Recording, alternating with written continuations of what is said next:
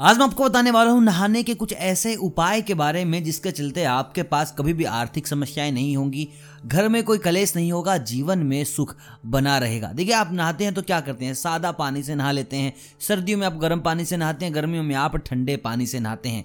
लेकिन शास्त्रों में बताया गया है, लाल किताब में बताया गया है कि आप सिर्फ़ पानी से ना नहाए। पानी में अगर आप अलग अलग चीज़ें डालते हैं तो उसका आपको अलग अलग फ़ायदा मिलता है। जैसे कि पानी में आप इलायची डाल सकते हैं, दूध डाल सकते हैं, रतन डाल सकते हैं, तेल डाल सकते हैं, आप दही डाल सकते हैं, आप घी डाल सकते हैं, आप इत्र डाल सकते हैं। तो मैं आपको फ़ायदे बताने वाला हूँ कि किससे आपको क्या फ़ायदा मिलेगा। देखिए, पानी में अगर आप इलायची या केसर डालकर नहाते हैं तो आपकी आर्थिक तंगी दूर हो जाती है। यानी कि पैसों का आपको अच्छा खासा फ़ायदा होता है। अब बात करते हैं दूध की।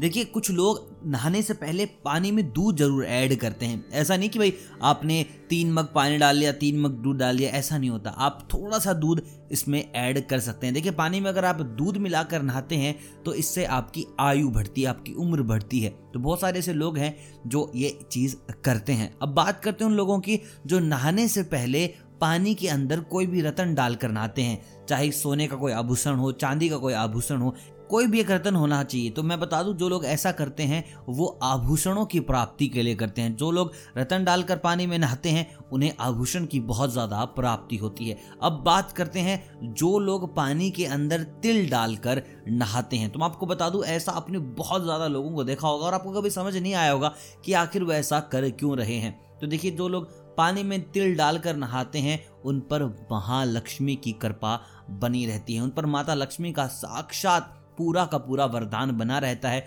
उनको कभी पैसे की तंगी नहीं होती, व्यापार में कभी भी घाटा नहीं होता। अगर आप भी व्यापारी इंसान अगर आप भी पैसों को लेकर बिज़नेस करते रहते हैं और समस्याओं ने आपको घेर रखा है तो आप पानी में तिल डालकर नहाने लग जाएँ। आपको अपनी सारी समस्याओं का इलाज मिल जाएगा।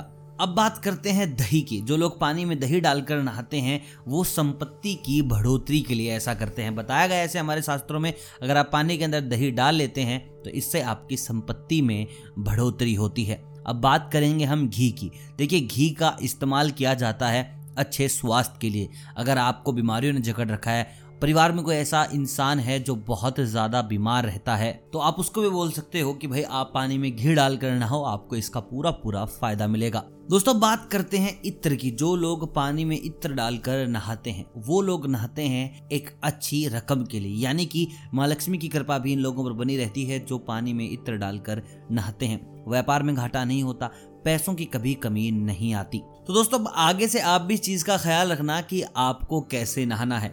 इलायची डालकर नहाना है, तिल डालकर नहाना है, घी डालकर नहाना है, दही डालकर नहाना है, सारे नियम मैंने आपको बता दिए हैं। और जो भी कोई आपका सवाल हो, कोई भी कोई समस्या हो, आप मुझे कमेंट में पूछ सकते हैं। कमेंट में आपको बिल्कुल सही और सटीक जवाब मिलेगा। वीडियो अगर पसंद आए तो वीडियो को लाइक ज़रूर कीजिएगा, चैनल को कीजिएगा, सब्सक्राइब अगर आप चैनल पर नए हैं तो। बाकी मैं मिलता हूँ कल, तब तक आप सभी को अलविदा।